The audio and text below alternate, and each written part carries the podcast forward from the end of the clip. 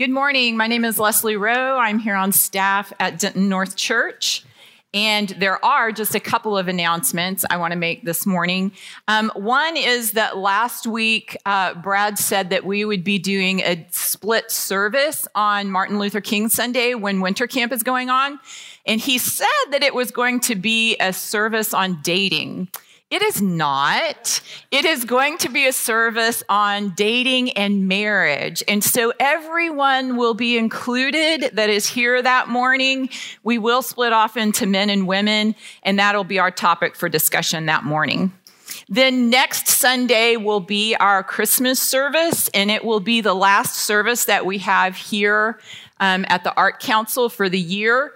Um, we will not meet here the 16th or the 23rd. I mean, we will not meet here the 23rd or the 30th.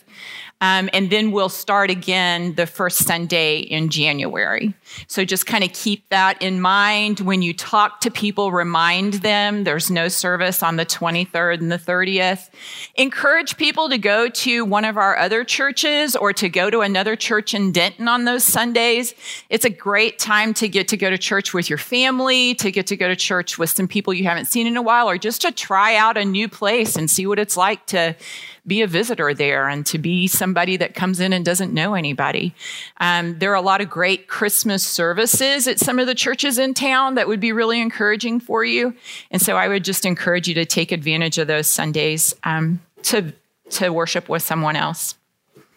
So this morning is the last um, sermon in our series on images and stories of the gospel. And I hope it won't be the last time that you think in terms of images and stories of the gospel. I hope that you will continue to think about why Jesus used stories and why God had the Bible written in story um, form. Why is that important? Why do we need to try and be people that can tell stories? Um, obviously, our biggest goal is so that we can share the gospel with other people. Um, but we have to really understand what Jesus was trying to communicate through his parables and stories in order to tell stories of our own that communicate the gospel. So I just think there's a lot of benefit uh, to thinking in stories, and I hope that you'll continue to try and do that. I asked Devin to share a story that he submitted this morning. And so I'm going to have him come up and do that right now. Devin, where? Oh, there you are. Sorry. You might, you probably want to go up there and use the microphone. My eyes open, and specks of sand fall into them, and I see darkness. When my mouth opens, I gulp down some sand. I think I've been here a while. I like it, just lying, not thinking, comfortable. Sometimes bright beams will penetrate the sand like bullet holes, letting light into, into a dark room. I ignore it, close my eyes, and go back to sleep. I don't dream, but I wake up soon enough.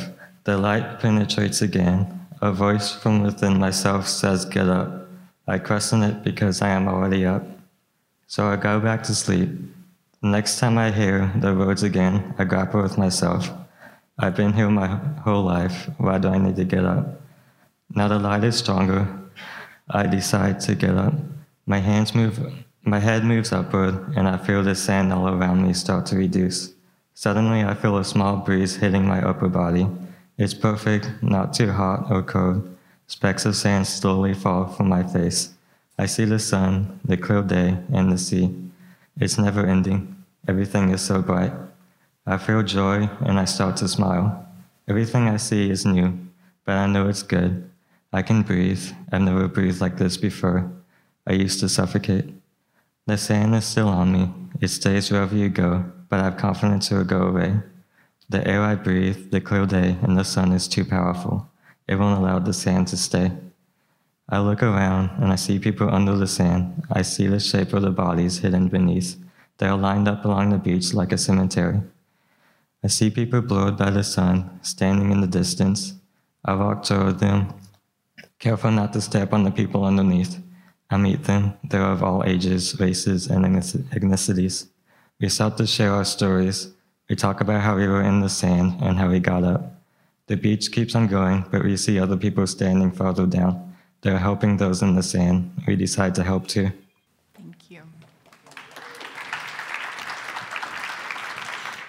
Yeah, so I asked Devin to share that this morning because his story talks about um, sharing the good news with people and about helping people get up from the sand. And we're going to kind of focus in on that a little bit this morning. So, a few Sundays back, Ryan challenged me, Ryan Plache, challenged me to tell a story about one of the pieces of artwork in the room. And so I chose this piece over here and I decided that what I would do is start the story, and then I'll let you guys finish the story in groups. So I'm going to read you the first part of the story, and then I'm going to have you finish it. So here we go. Once upon a time, now you finish the story. so, trying to tell a story about one of these pieces of artwork I've thought about it and thought about it and thought about it and could not do it. So that's about the best you're going to get is once upon a time and you know you can just take that and finish it. So we're going to start in Luke 19 today. and we're actually going to read what uh, Jesus has to say uh, because I think it's a much better story. So, one of the interesting things and one of the most exciting things to me about reading the Bible is that I'll read and I'll think, particularly with the parables, I'll think these are just all separate little stories. And so I almost want to read them um, like this is a whole little story in itself and it's not really connected to anything else around it. But when you read Luke chapter 19, all of the different parts of Luke chapter 19 are very connected. And I always get really excited when I see that um, because that doesn't come naturally for me. And so I know that when I'm seeing connections like that, that that's the Holy Spirit leading and teaching. But it starts with the story of Zacchaeus, and it tells us that he was a chief tax collector, that he was wealthy, that he wanted to see Jesus, and that he was short and he was too short to see Jesus among the crowds as he was passing through, so he climbs up in a tree. And here's the thing I want you to note about this story Jesus sees Zacchaeus. Jesus sees him, and he goes to his house. And through the interactions that they have there, Jesus says that salvation comes to Zacchaeus' house. And the story is here to let us know Jesus' mission Jesus tells us his mission is to seek and save the lost. And right after this, Jesus tells the parable of the minas, which is what we're going to focus on today. And it seems to indicate in the text that the parable of the minas is a continuation of this interaction with Zacchaeus. So I'm going to start reading in Luke 19, and I'm going to read 11 through 27. While they were listening to this, he went on to tell them a parable because he was near Jerusalem and the people thought that the kingdom of God was going to appear at once. He said, A man of noble birth went to a distant country to have himself appointed king and then to return. So he called 10 of his servants and gave them 10 minas, which is about three months' wages. Put this money to work, he said, until I come back. But his subjects hated him and sent a delegation after him to say, We don't want this man to be our king. He was made king, however, and returned home. Then he sent for the servants to whom he had given the money in order to find out what they had gained with it. The first one came and said, Sir, your mina has earned ten more. Well done, my good servant, his master replied. Because you have been trustworthy in a very small matter, take charge of 10 cities. The second came and said, Sir, your mina has earned five more. His master answered, You take charge of five cities. Then another servant came and said, Sir, here is your mina. I have kept it laid away in a piece of cloth. I was afraid of you because you are a hard man. You take out what you did not put in and reap what you did not sow. His master replied, I will judge you by your own words, you wicked servant. You knew, did you, that I am a hard man, taking out what I did not put in and reaping what I did not sow? Why then didn't you put your money on deposit so that when I came back, I could have collected it with interest? Then he said to those standing by, Take his mina away from him and give it to the one who has 10 minas. Sir, they said, he already has 10. He replied, I tell you that to everyone who has, more will be given.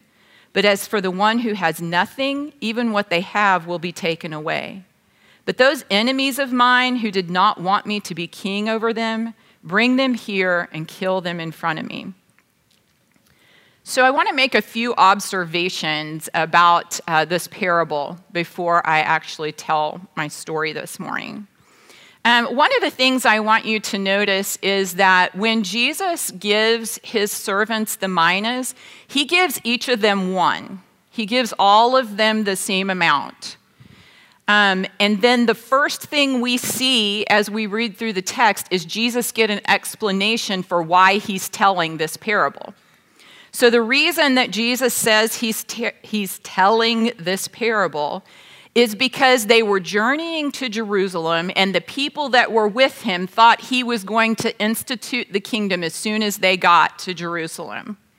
And so he wanted them to realize that there was much more involved than that that he was going to suffer and die, that he was going to be raised again, that he was going to go back to heaven, and that many years were going to go by before he returned to completely establish his kingdom. And he tells this parable because he wants them to know when I go back to heaven, you are not just here waiting for my return. I have work for you to do. I, and he tells them, This is what I want you to do while you're waiting for my kingdom to be completely established.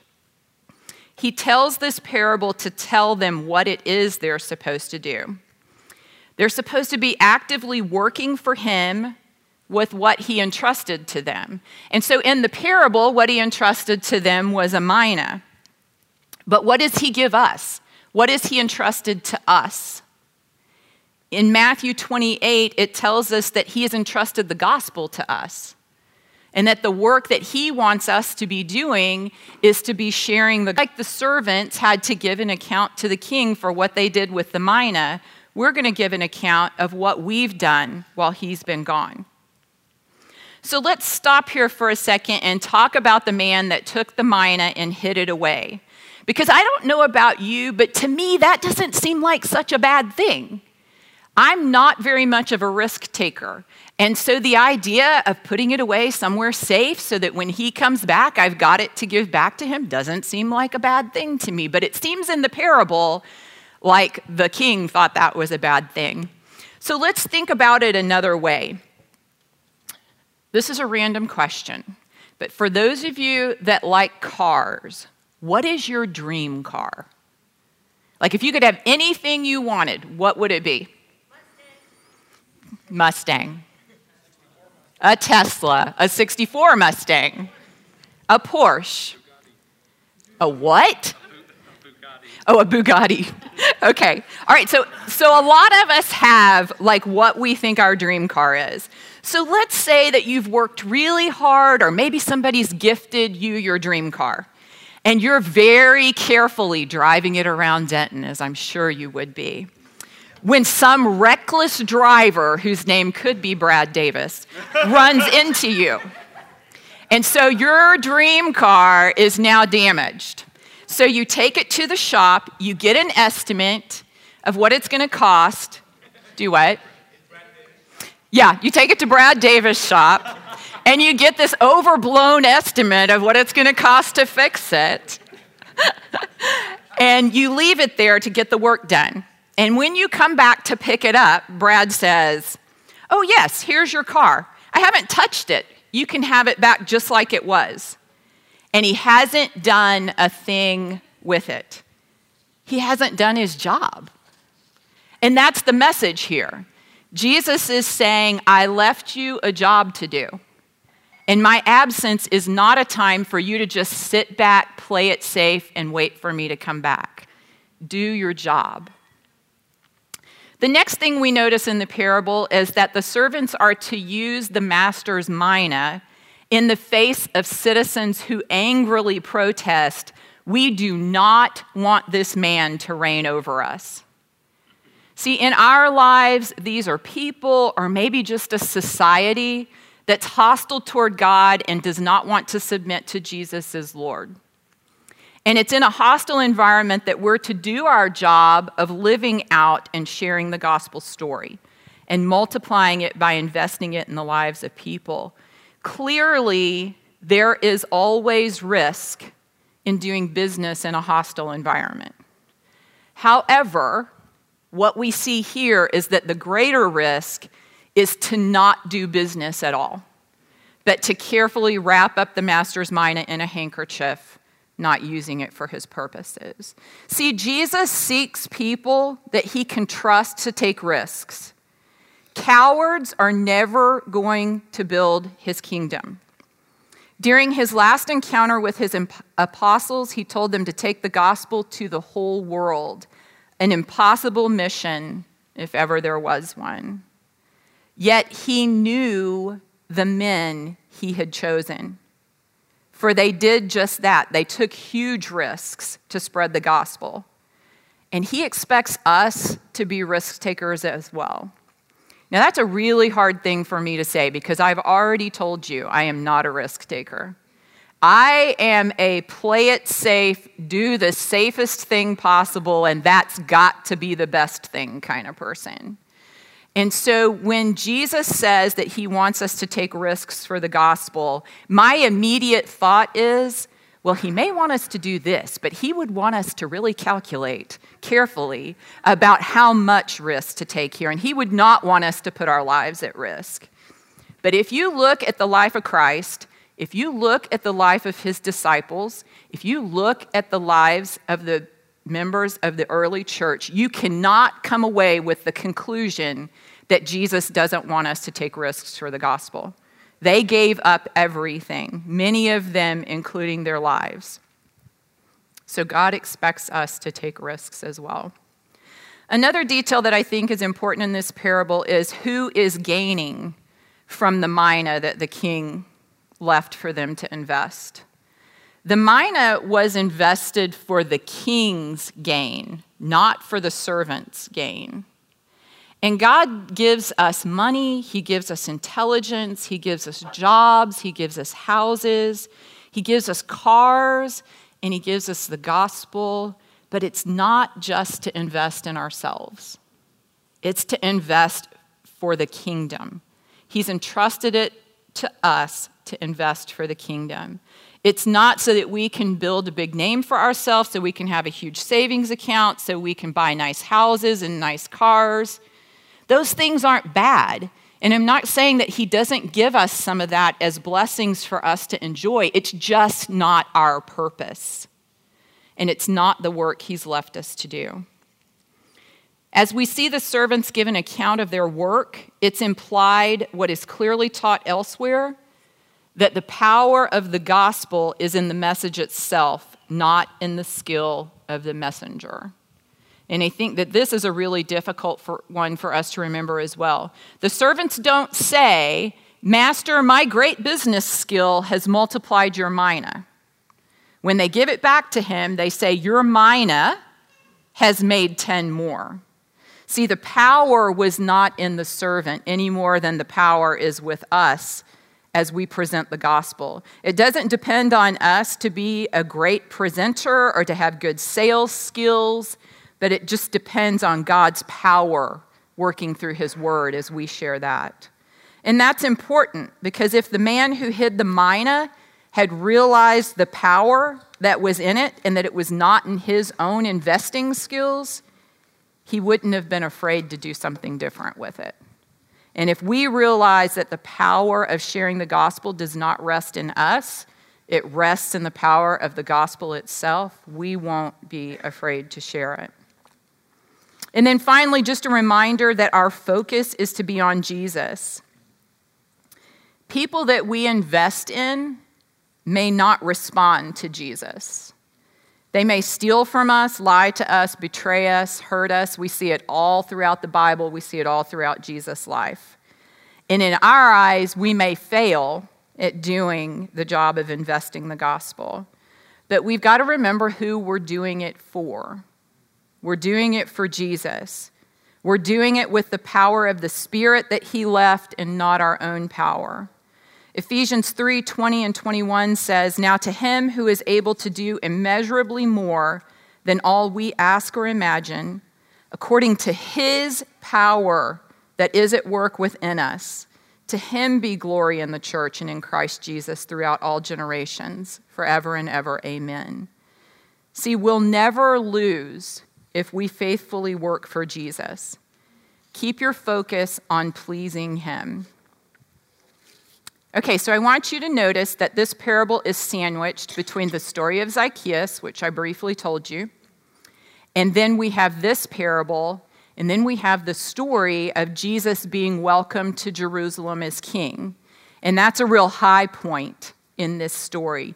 But this chapter ends by telling us that every day Jesus was teaching at the temple, and that the chief priests, the teachers of the law, and the leaders among the people were trying to kill him.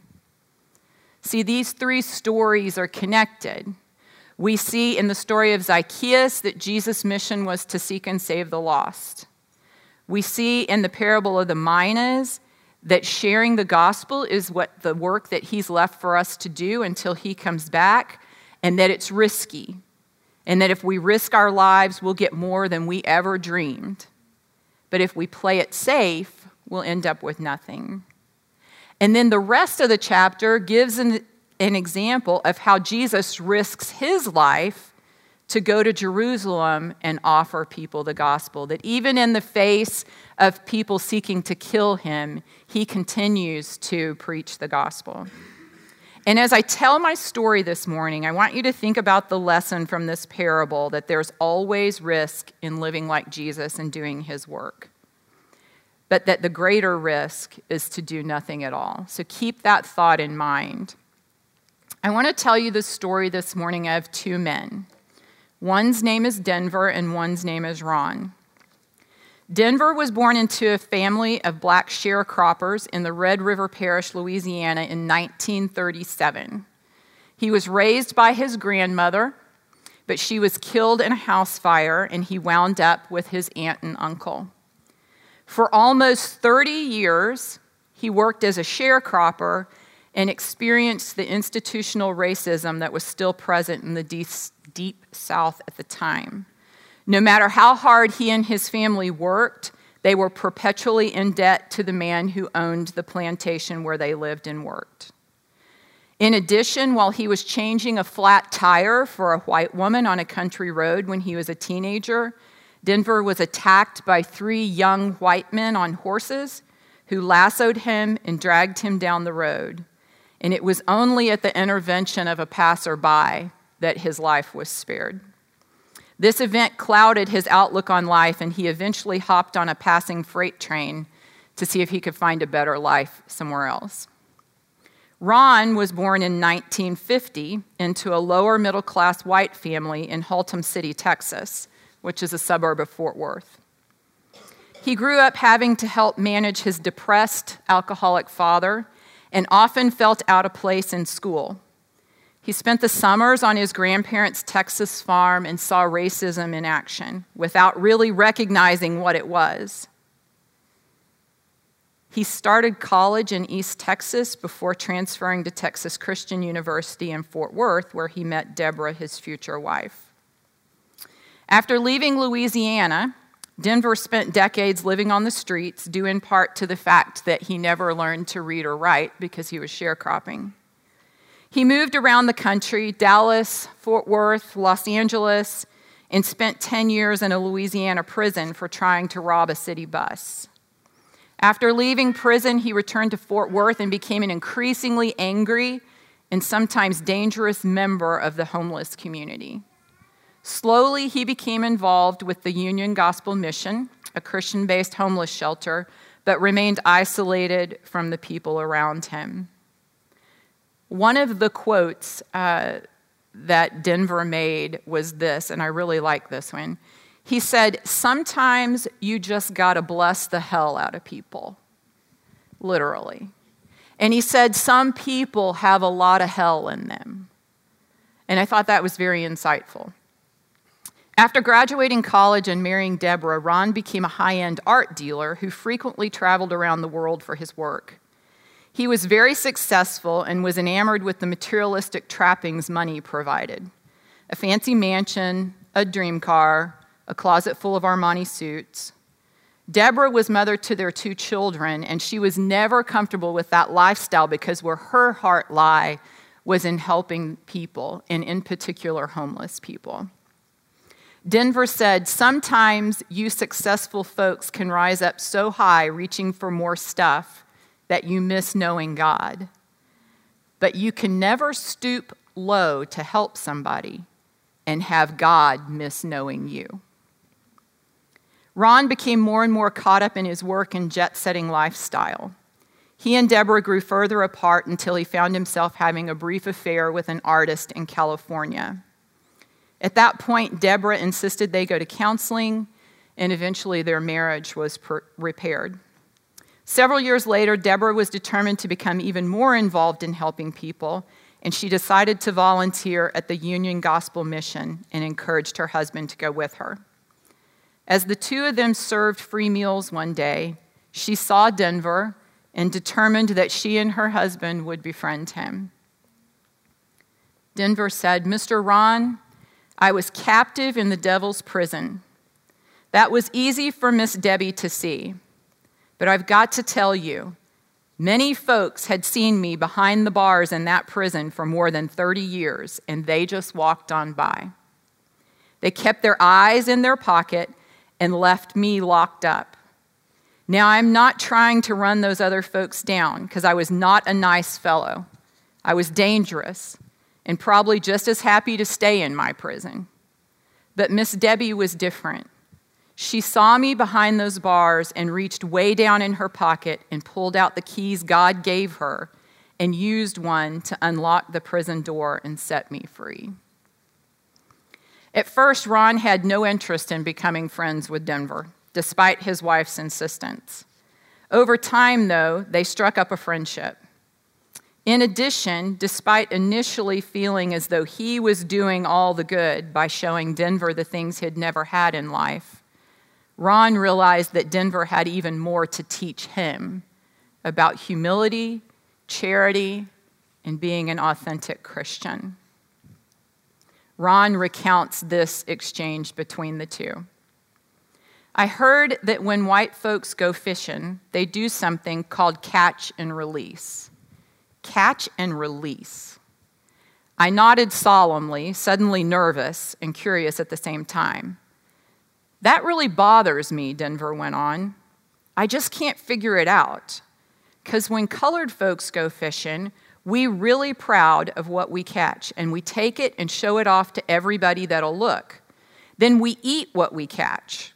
In other words, we use it to sustain us. So it really bothers me that white folks would go to all the trouble to catch a fish, then when they've caught it, just throw it back in the water. He paused again, and the silence between us stretched a full minute. Then he said, Did you hear what I said? I nodded, afraid to speak, afraid to offend. Denver looked away, searching the blue autumn sky, then locked on to me again with that drill bit stare. So, Mr. Ron, it occurred to me if you are fishing for a friend you're just going to catch and release, then I don't have any desire to be your friend. I returned Denver's gaze with what I hoped was a receptive expression and hung on. Suddenly, his eyes gentled, and he spoke more softly than before. But if you're looking for a real friend, then I'll be one forever. During an annual checkup, Deborah was told she had an aggressive form of cancer. Her prognosis was dire, and after multiple surgeries and rounds of chemotherapy, she died less than two years later. Ron went through a struggle because he couldn't believe in a God who would let a woman as good as his wife suffer and die. And Denver ultimately moved in with Ron and slowly helped him piece his life and his faith back together. Ron said, Most people want to be circled by safety, not by the unexpected. The unexpected can take you out, but the unexpected can also take you over and change your life. Put a heart in your body where a stone used to be. Denver said, If you're really serious about helping somebody, crawl down in the ditch with them, bandage up their wounds, and stick with them until they're strong enough to crawl up on your back and get out. He also said, I'm not saying it's not all right to study the Bible. You've got to study the Bible to know the rules of life. But I notice a lot of folks doing more looking at the Bible than doing what it says. Ouch. I think the main reason that we look at the Bible and we don't do what it says is we don't want to take the risk. And I want you to think back over the men in this story and over Deborah too, and think about what risks each one of them took. And think about what risks or what the result would have been had they chosen not to take those risks because that's the same thing we're faced with is we have a choice when we meet people to take a risk and form a relationship with them or to play it safe and walk away. And what happens to the kingdom? What happens to the gospel when we choose to play it safe and walk away? I want you to ask God this week if there are areas that you're holding back in obeying because of the risk involved. Not everybody in here is going to ask that question and God show them some area that they're not obeying because some of us are already taking the risks we need to in obeying. But we need to ask Him the question every so often and let Him speak into us and let Him challenge us if we're not. So I want you to listen for what His response is. And then I want you to ask Him to help you take whatever the next step is in what He said to you. Jesus seeks people He can trust to take risks. He entrusted the gospel to us. What are we going to do with it? What are we going to do with it? And I want you to know that uh, the story, some of you will recognize it, that I'm relating to you about Ron and Denver and Debbie is a true story, and it did happen in Fort Worth. And it's a book called Same Kind of Different as Me. There's also a movie out right now that I have not seen. I've read the book, and the book is fabulous. I don't know anything about the movie. Um, but I didn't share that with you at the beginning because I think some of us have a preconceived idea about what that is and, and what that's like, and that that's kind of cheesy and corny Christian film kind of stuff. But it's powerful and it's true. Um, and it made a difference in a lot of people's lives that read that book, and it made a difference definitely in these three people's lives. And I think it's a big challenge um, for all of us, in particular, talking about this passage in Luke and talking about taking risks. I asked Taylor to come and share a story that she wrote as well. And so I'm going to have her do that now. And you can come up here too, Taylor. I am afraid, afraid of my future, my past, afraid of what might be beyond my understanding, afraid that who I've been will dictate who I am and will keep me eternally stuck in the dark. I am afraid of being unable to change the mess that I am into someone worthy of God's grace. We've been told that God's grace lo- and love is freely given, and I know that, so why can't I believe it? Why is there still a part of me that believes, this is it, you've gone too far, there's no coming back? Why do I still fall into the traps of Satan's lies that I am not and never will be good enough for God? That others are better equipped to do the job that God has tasked me with? That I will never be able to work hard enough to achieve God's gifts as if I don't have them already? I am afraid of failing, afraid of standing out too much or causing too much attention to myself, because what if people don't like what they see? Afraid that the lies in my head are true, that if I can't love myself, how can anyone else? My pride oftentimes gets in the way of me being able to overcome these fears. Fools me into thinking that if I can just pretend like everything is okay, that I have my life and walk with God together, then maybe it will magically happen on its own that I don't really need to actively change as long as I approach it with the mindset of success. When did the opinions of others become so much more important than the one that the only one that really matters? Why did I have to become so complacent in my adequacy that it has blinded me to the beauty of God and how much better what he offers really is? Luke 15 tells us God will pursue after us. He leaves the 99 sheep to go look after the one who wandered off. He welcomes back the lost son with open arms and celebration because his child has finally come home. God has helped me begin to realize that I am not the exception. I am not the one outlier that is disregarded as a mistake or a blip in the data.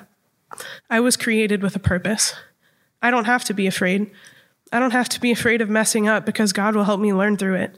I don't have to be afraid of being unable to change because when you follow the Lord who created the universe and relentlessly pursues everyone, how can you not model yourself after him? I am not afraid of acting like a fool for my father because he has chased me down and never gave up on the vision that he has for me, even if I didn't want to see it. It won't be easy, we are promised that much. There might be days that I fall into these traps again, but they will no longer be able to hold me. I get to choose faith. I get to choose to follow him through my doubts and questions because I have something greater a father who loves and pursues me even when I don't deserve it.